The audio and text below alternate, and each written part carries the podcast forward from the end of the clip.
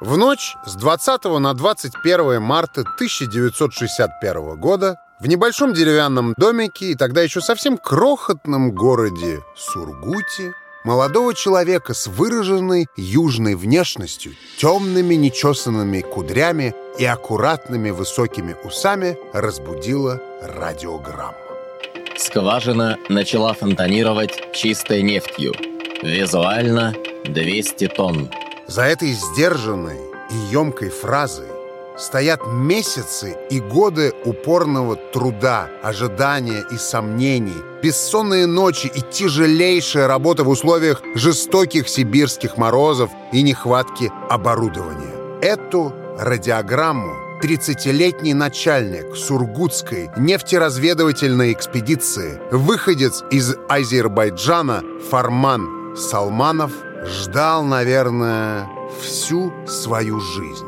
В тот же день он прибыл на место, откуда бил мощный нефтяной фонтан, прыгал, обнимал всех вокруг и кричал «Мы победили!»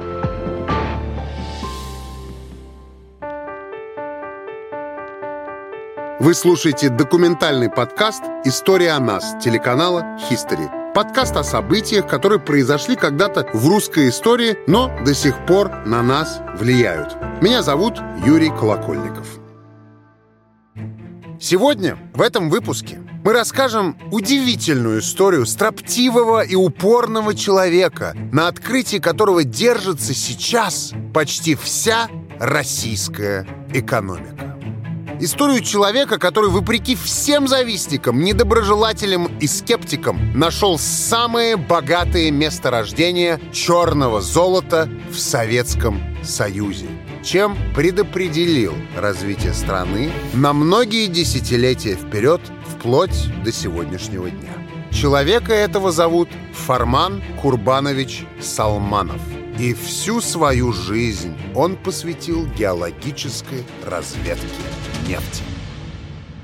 Чтобы рассказать историю Фармана Салманова, необходимо для начала понимать, что же из себя представляла добыча нефти в послевоенное время в Советском Союзе.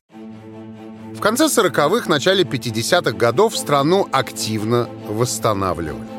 Для бурно растущей экономики жизненно необходима была нефть. А уже открытых месторождений катастрофически не хватало. Страна испытывала существенный дефицит не только самой нефти, но и всех связанных с ней нефтепродуктов – бензина, керосина, мазута и так далее. А страну заново отстраивать надо, и надо что-то делать. Тогда еще руководство не знало, что в Азербайджанской ССР подрастает человек, который в скором времени кардинально изменит ситуацию. Будущий выдающийся геолог и отец современной нефтяной промышленности Фарман Салманов родился в 1931 году в азербайджанском селе Ленинск. Наверное, современным людям довольно сложно представить ситуацию, когда ты с самого раннего детства знаешь, кем хочешь быть и чем заниматься. А вот Фарман с самого начала знал, что будет геологом и нефтяником, причем бредил он только Сибирью. Почему именно Сибирь? Дело в том, что дедушка Фармана, Сулейман, еще при царе был сослан в ссылку на 20 лет за то, что отказался отдавать свой скот в качестве налога местной мечети и даже натравил на муллу собак. Находясь в ссылке, Сулейман влюбляется в Сибирь. После того, как он воевал в русско-японской войне, его помиловали, наградили и отпустили. И он вернулся на родину уже не один, а с женой, Ольгой, русской сибирячкой. Именно дедушка рассказал маленькому внуку о далеких снежных краях, и маленький Фарман жадно слушал эти рассказы о том, как зимой по реке ходят люди, как они обтираются снегом, выскочив из бани. И вообще для мальчика, выросшего на юге, это были какие-то фантастические сюжеты. Тундра, вечная мерзлота, пельмени. Это вообще что? В будущем он сделает все, чтобы увидеть эту удивительную, загадочную Сибирь, про которую и рассказывал его дед. Примерно в это же время мальчик решает, что будет геологом. Ему всегда нравилось искать в горах всякие редкие необычные камни, и с годами это увлечение только крепло.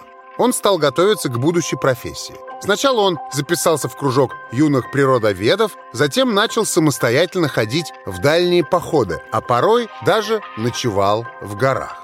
Когда юноше было 15 лет, к ним в село приехал министр нефтяной промышленности Николай Константинович Байбаков. На встрече с народом Байбаков внимательно выслушал просьбы и пожелания жителей. А от местной школы обратиться к наркому поручили восьмикласснику Фарману, который лучше всех остальных учеников мог говорить по-русски. Школьник попросил чиновника заасфальтировать дорогу к школе и провести в село электричество. Байбаков обещание выполнил. В конце встречи он обернулся и спросил, «Кем я хочу быть?» Я ответил, «Нефтяником». Он похвалил мой выбор и сказал, «Нефть – будущее нашей страны». Эта встреча была судьбоносной. Через несколько лет юноша напомнит министру о себе – После окончания школы Форман не смог поступить в университет сразу, так как в послевоенное время семье было тяжело, и мальчику нужно было устраиваться на работу. Но и на этом этапе Салманов решил посвятить себя науке. Он устраивается коллектором в гидрологическую экспедицию, которая разрабатывала будущий Шерванский канал, орошающий земли Кура-Араксинской низменности. Это такая житница Азербайджана, где находится почти половина всех пахотных земель региона. Если что, коллектор — это не то, что вы могли подумать. В геологии коллекторами называют людей, собирающих коллекции минералов и горных пород для научной работы, выставок и музеев. Спустя два года Фарман Салманов поступает на геолого-разведочный факультет Азербайджанского индустриального института. Именно там, в одной из экспедиций по Сибири, молодой ученый познает это вожделенное всем исследователям чувство радости открытия. В одном из шурфов он с командой обнаруживает образцы ценной руды.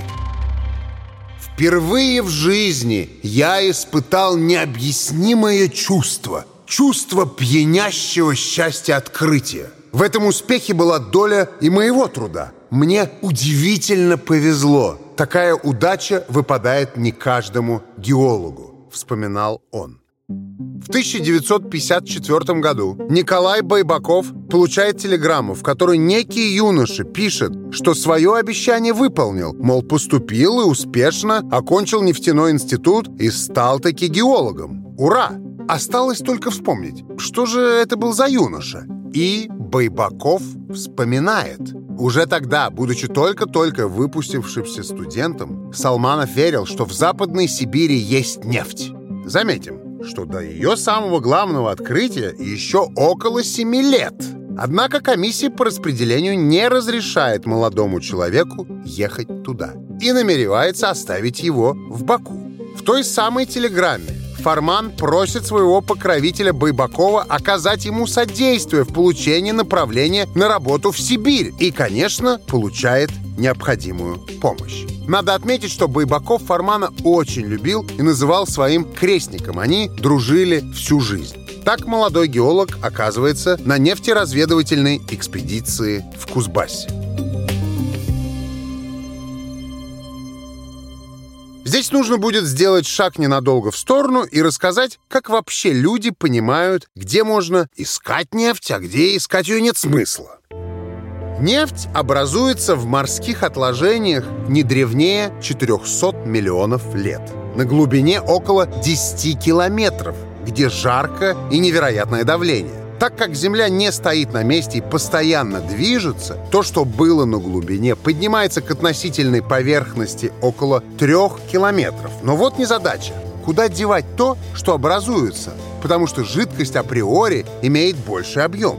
Жидкость начинает распирать окружающие породы. Ей приходится идти вверх, появляется небольшой пузырь на поверхности рельефа. Ненасмотренный глаз такое не увидит. Но с техникой и чутьем это вполне возможно. Так вот, геология в СССР процветала, и почти вся территория страны была довольно неплохо геологически разведана. Когда становилось понятно, что в изучаемых пластах появляются странные вспучивания, там, скорее всего, и есть нефть. Если нефть глубоко, это дорого. Если далеко, это дорого. Если много газа в ловушке, опасно и поэтому тоже дорого. А еще очень важно понимать, что для нефтеобразования нужна очень стабильная, спокойная геологическая обстановка. А в горах ее, конечно же, нет. Таким образом, при поиске нефти мы учитываем несколько факторов. Глубина, возраст пород и спокойная окружающая обстановка. Если мы посмотрим на геологическую карту Кузбасса, то мы поймем, что у нас тут прямо под боком находится Алтай, который постоянно изменяется, и из-за этого нефтяные ловушки могут пропадать. Собственно, это, судя по всему, и происходило тогда в Кемеровской области.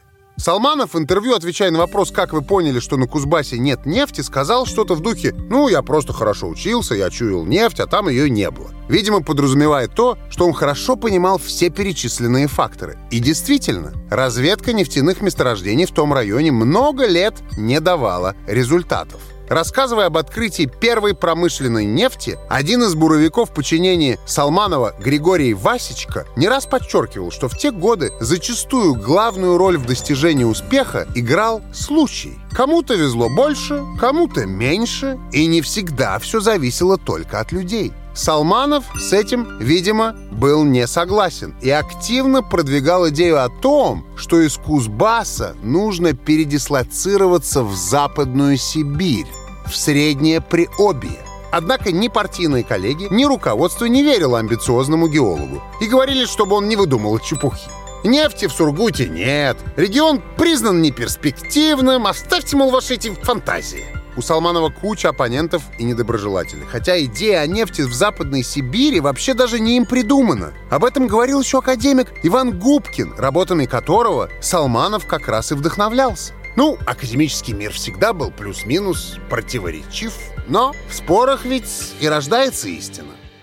Если попытаться обрисовать характер Фармана Курбановича, станет понятно, почему дальше случилось то, что случилось.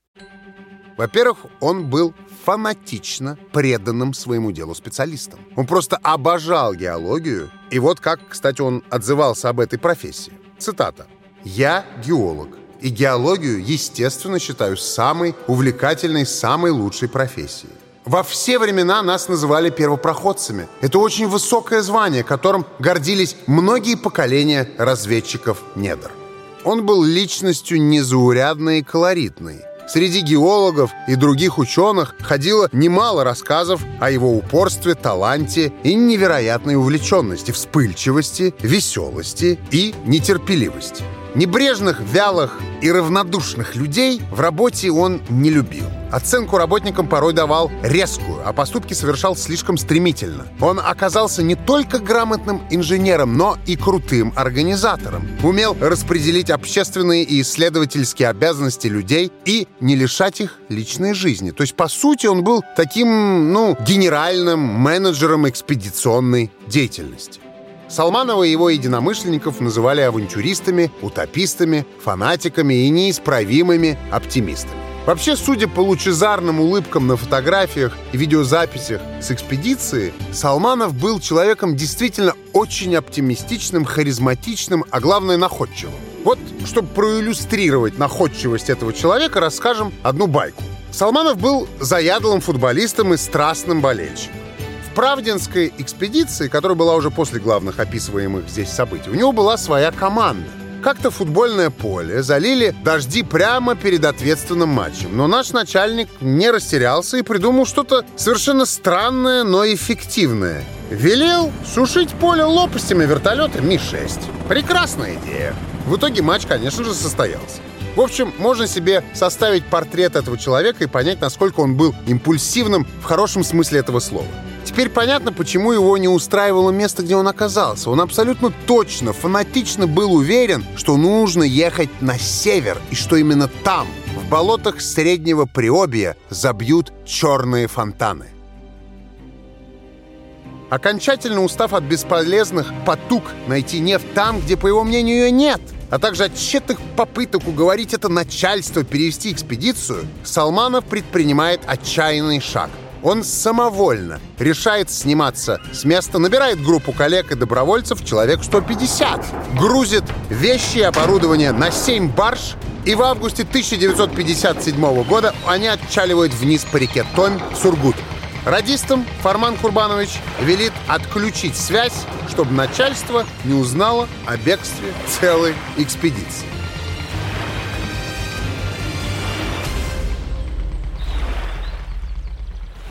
Салманов катастрофически сильно рисковал. Нетрудно догадаться, что могли бы сделать за подобный поступок. Шума было очень много. Начальство возмущалось. Караван даже хотели развернуть обратно. Лихого геолога грозились не только снять с должности начальника экспедиции исключить из партии, но и завести на него уголовное дело за самовольную растрату средств и саботаж разведывательных работ. Но его команда пригрозила руководству забастовкой. Тому же на тот момент советские ученые уже пришли к неизбежному выводу о неперспективности южной части Западной Сибири. Чтобы не поднимать скандал, начальство дает разрешение на переброс партии с задним числом. А самого Салманова, которому всего 26 лет, назначают руководителем новой Сургутской нефтеразведывательной экспедиции. В сентябре 1957 года баржи причалили к пристани Черный мыс, и первое время буровики с семьями жили прямо на них и в здании речного вокзала, поэтому быт нужно было выстраивать с нуля. Первую зиму геологи в Черном мысу работали строителями, плотниками, сварщиками, возвели дома, построили электростанцию, пилораму, столовую. Строили они быстро, не задумываясь об эстетике, чтобы успеть спастись от суровых морозов. Поэтому поселок вышел, так сказать, не совсем приветливым и приятным, как вспоминал сам Фарман Салманов. Я по-русски плохо говорил. С моим азербайджанским меня с трудом понимали. В Сургут пришел один, в мешке 100 тысяч рублей. С этого начал создавать экспедицию. Летом куда-то добраться можно было на маленьком катерке, зимой на лошади. У меня там был Казбек. На нем я преодолевал по 200 километров. Но, несмотря ни на что, работа закипела, и первую буровую вышку воткнули прямо напротив дома самого Фармана Салманова. Оборудования, кадров и ресурсов катастрофически не хватало. Буровая возводилась медленно, а из скважин шла только одна сплошная минеральная вода. Но начальник не устает повторять своим людям. Потерпите, потерпите, здесь все будет. Здесь будет большая нефть. Здесь будет большой город. И ему верили. А вот оппоненты и начальство продолжают не верить. Газеты пишут, что сургутская нефть существует только в горячей голове геолога, который бросает на ветер миллионы. Ему постоянно шлют выговоры и запросы из прокуратуры, куда растрачиваются народные деньги. Что происходит? Две весны подряд геолого-разведчики терпели неудачи. Район постоянно затапливало половодьем. Грязи было поколение, какие уж тут работы. Но тут, видимо, что-то случилось в партийной верхушке, и Салманову наконец-то дают еще людей, технику, транспорт и даже небольшой самолет. Так в распоряжении у геолога оказывается шесть разбросанных на сотни километров друг от друга рабочих партий. Бурение по-прежнему не давало результатов. Нефти не было. Порой экспедиция жила на грани ликвидации, пока ночью 21 марта 1961 года на месторождении близ города Мегион дежурный на буровой Дмитрий Догадов не обнаружил первую бьющую из скважины номер один нефть. Тут же руководитель бурения, Высочинский и старший геолог Тепляков отправили начальнику экспедицию Салманову ту самую радиограмму. Скважина начала фонтанировать чистой нефтью. Визуально 200 тонн.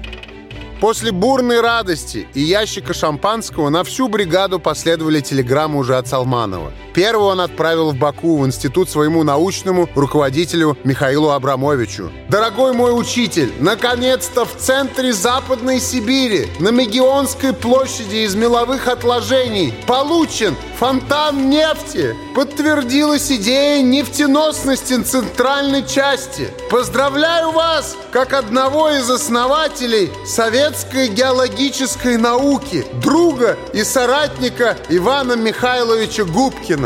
Ваш Фарман Салманов.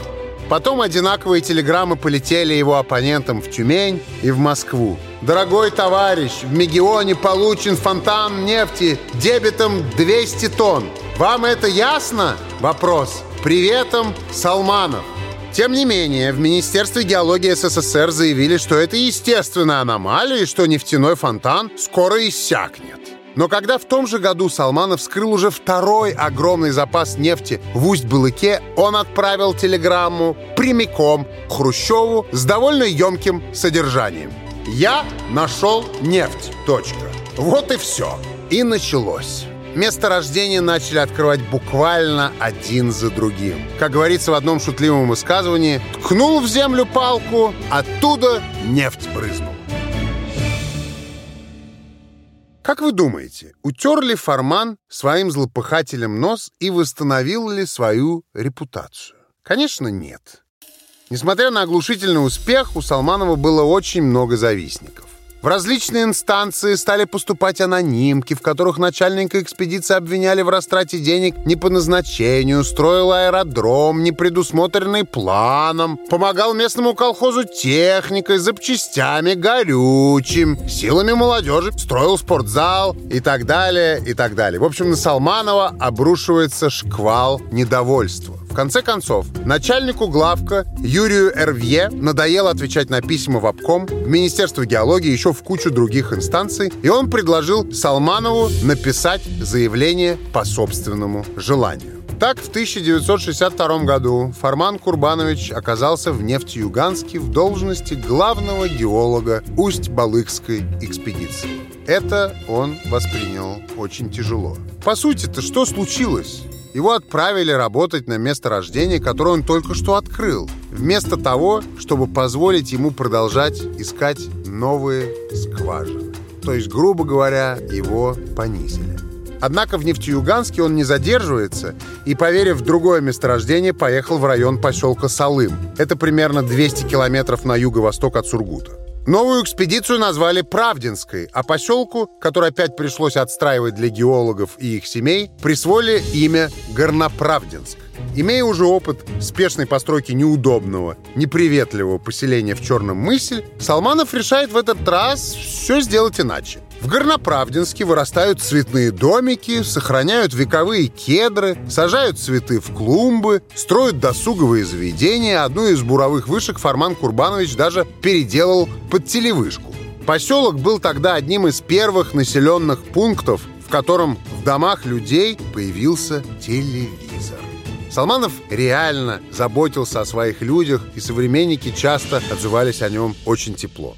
Чем же обернулась вся эта эпопея с открытием сибирской нефти? А в СССР потекли доллары. Огромную часть экспорта страны тогда начала составлять нефть. Именно на нефтяные деньги руководство хотя бы частично закрывало нехватку товаров народного потребления. Оглушительный успех промышленная добыча нефти развернулась по полной программе. И, наверное, можно немного поспекулировать и сказать, что именно тогда страна села на нефтяную иглу. Какое-то время все было отлично. Вышка качала тонну за тонной, но в 1986 году случился мировой кризис.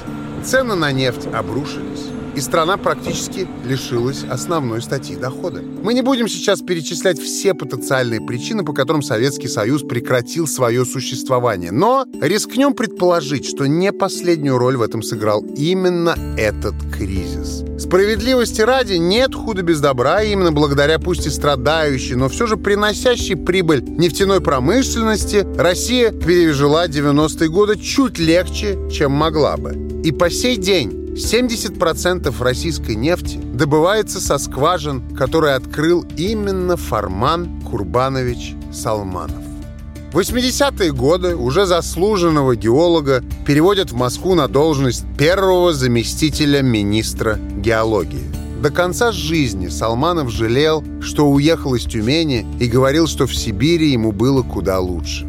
Вы, наверное, могли подумать, слушая этот эпизод, что Фарман Курбанович чуть ли не в одиночку открыл сибирскую нефть, дав этим огромный толчок всей энергетики Союза. Но это, конечно, не вполне справедливо. В одном из интервью Салманов предостерег журналистов от таких заблуждений. «Я мало похож на Прометея.